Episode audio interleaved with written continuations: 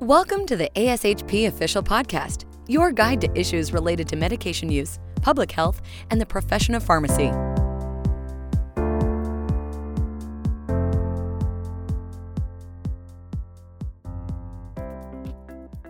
Thank you for joining us for the Pharmacy Leadership Podcast. Our discussion for this podcast series focuses on leadership topics within pharmacy practice, including the business of pharmacy, development of leadership skills, career transitions, and more. My name is Evan Williams, and I am an inpatient clinical manager at the University of Kansas Health System, and I'll be your host for today's leadership podcast. With me are Lucy Sun from the University of Kansas Health System and Bill Kernan from Cleveland Clinic, Florida. Lucy is a clinical coordinator for critical care and emergency department, and Bill is the executive director of pharmacy. Thanks for joining us, Lucy and Bill. Today, we'll be discussing the transition from frontline staff position into a leadership role. Both of you are at different stages in your career, but you've each had personal experience with this topic, so we're really excited to hear your insights. Lucy, you and I work really closely at the University of Kansas Health System. Um, I know you've been in your current role about five years, but do you mind describing for our listeners your current position and what you had been doing prior to moving into that role? Yeah, so um, as Evan said, I am the clinical coordinator at University of Kansas Health System, and so essentially what that means is that I oversee our critical care and ED service line and uh, the frontline pharmacists that work in those primary areas. So in this role, I still staff about 25% on average most months of the year. Um, you know, sometimes it ebbs and flows in terms of how busy I am. Um, I'm also the residency program director for critical care uh, program here and also chair a couple of committees, both you know, inpatient pharmacy and health system based as well. Prior to my transition, I was a frontline pharmacist in the neuro ICU and medical transplant ICU primarily but you know i floated through different uh, icus as well. So i did that for about four and a half years before transitioning into my current position now. Great.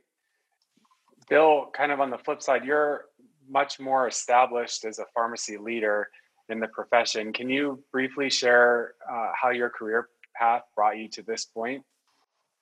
Yes thank you evan and very happy to, to be here so I uh, completed my PGY1 residency um, now actually coming up on about uh, 30 years ago, believe it or not. Um, but after completing my residency, I really did uh, direct patient care for, for a good, I would say, 10 to 15 years, um, working as a critical care pharmacist. But I gradually, over time, took on more uh, administrative responsibilities. I, I always have been drawn to really aspects of departmental improvement, improving pharmacy practice, trying to really allow pharmacists to, to, to practice at the top of our license. So I've, I was always really very drawn to that aspect of being able to make broad change. So it really kind of drew me into a more leadership aspect. So after practicing as a pharmacist for many, many years, I began to take on more administrative roles. I started doing more clinical coordination responsibilities. Um, I started our PGY1 residency here in, in Cleveland Clinic, Florida and then ultimately decided to follow the path of really a full-time formal leadership role. I, I, obtained my my MBA and then started as an assistant director of pharmacy. I did the assistant director of pharmacy for about two to three years, and then the opportunity to move into the director of pharmacy position opened up. So I took that, and I did that for about five years to where I've been able to move into my current position as executive director of pharmacy, where I oversee about five different hospital pharmacies and several retail as well as outpatient infusion pharmacies. Awesome. Thank you both for sharing a little bit about your roles and how you got here today. Lucy, I know direct patient care is something that is still very important to you in your current role. Kind of walk us through that process of what went through your mind as you were considering giving up that full time uh, patient care role and how did you know that that was the right time for the change yeah that's a really good question and honestly i didn't know that it was the right time the time that i transitioned you know university of kansas has a really long legacy of leadership. And so I'm tremendously lucky to be surrounded by individuals that have my best interests in mind, uh, but also know and understand what my strengths were, even before I could recognize what my strengths were. And so at the time, it was my direct supervisor that encouraged me to join certain committees and you know she needed help in something so i was the first person she thought of and you know i excelled in in those areas and the more i did it i realized that i truly love bedside care but we don't always get these opportunities to impact patient care in a more global and bigger sense and so these opportunities really uh, sparked an interest in me to to just gain more interest and and and experience in that. And when and when the time rose and there was a position available i applied and it's kind of been a position i've held for the past five years now. Bill in your current role uh, i'm assuming you've promoted some frontline staff into leadership roles. What kind of qualities do you look for when kind of evaluating a frontline staff member? And is there anything you can do to almost groom them prior to the formal transition? Yeah, well, I think that there's there are a lot of key leadership competencies. I kind of boil it down to really two main things. The first is really the ability to just simply take ownership, ownership in really the growth, the improvement, the success of the department. You know, does the person take initiative um, are they driven to get things done and to participate maybe where others are not? So it's sort of that you know I'm going to take ownership and get this thing done for for the good of the department and for the good of our practice and profession. So that's kind of the first key thing that I really look for. The second thing, and is just as important, is really the ability for that person to really work with people. That a leader has to have uh, good people skills. There's a saying management is about process while leadership is about people and i think that's really true. And so if you're going to put a person into a leadership position they have to be able to work with people. Um, they've got to communicate well they've got to be open to other people's viewpoints they've got to be humble. So they've really they've got to have that aspect i think combined with that really drive to want to work to be able to get things done. And so to me, those are really the, the, the two key aspects.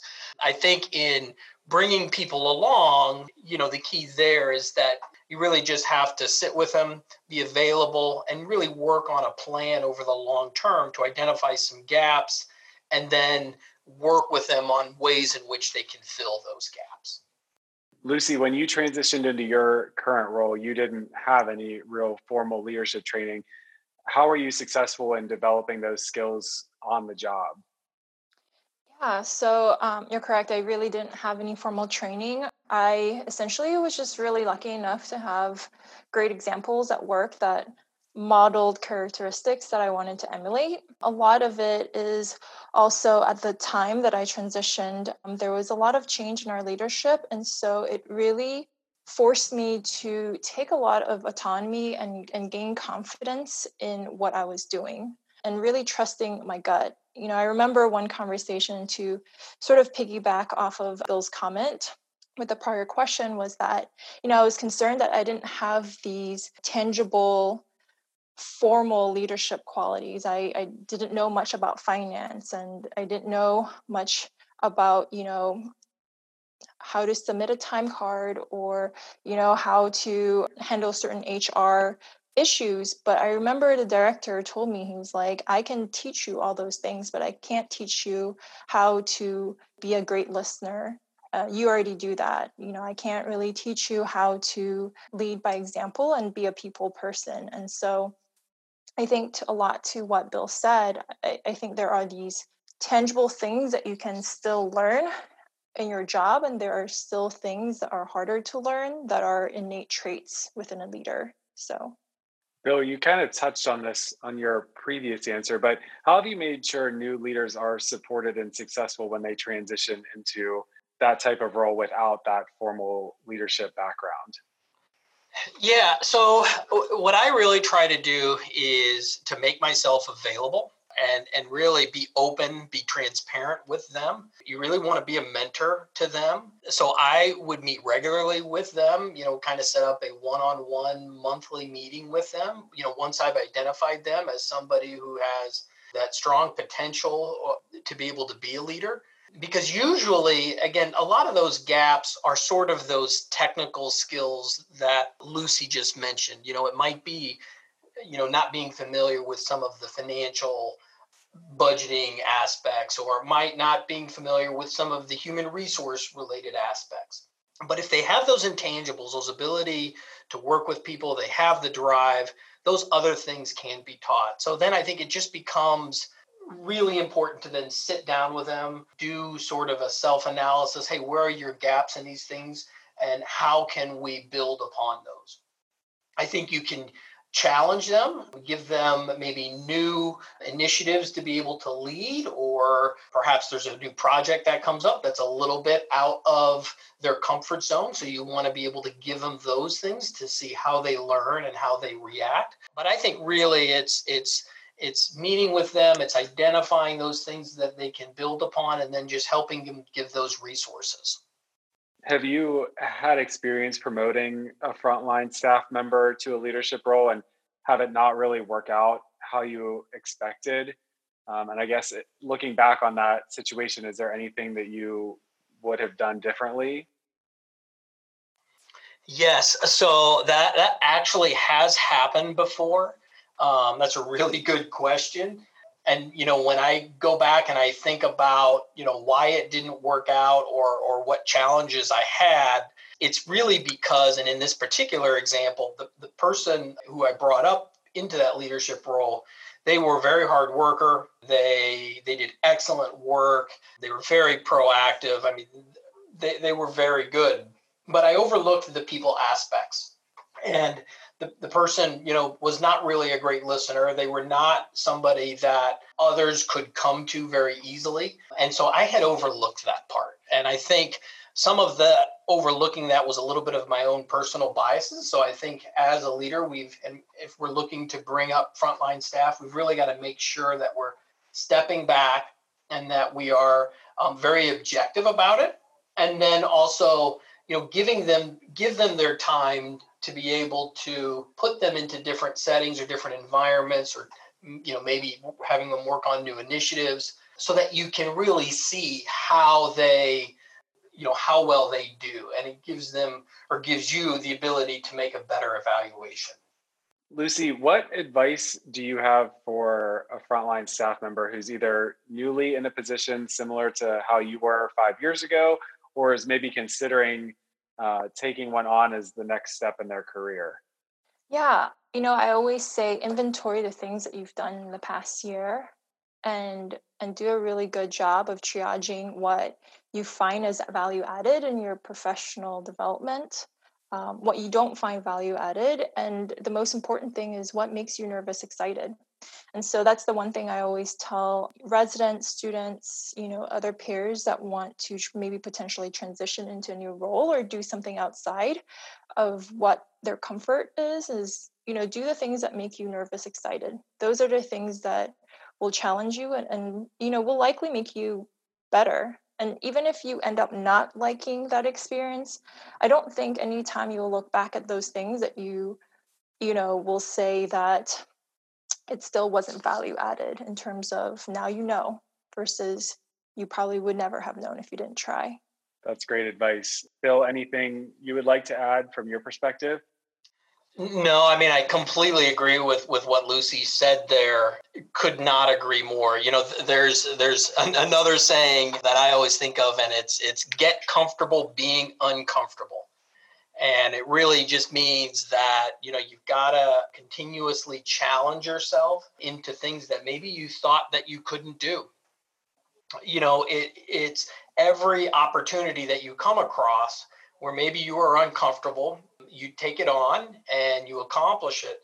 But that process of going through that will help and prepare you for the next process. You know when i look back on what i have done say over the last you know 10 to 20 years I'm very surprised many times that I've been able to accomplish a lot of that. I think if I went back and, and looked at it, I and you would have told me that I would have accomplished all of these things, I probably, you know, would have told you that you're crazy. But it's it's one step in front of the others. It's it's taking one thing at a time and it's one challenge after the next challenge. And each one prepares you for the next one. And so I think that's really how you have to look at it. But just get comfortable being uncomfortable and take those challenges on when the opportunity strikes, you want to say yes, even though you may not know exactly, you know, what I have to do to be able to accomplish this. Just take it head on and you will be able to accomplish it.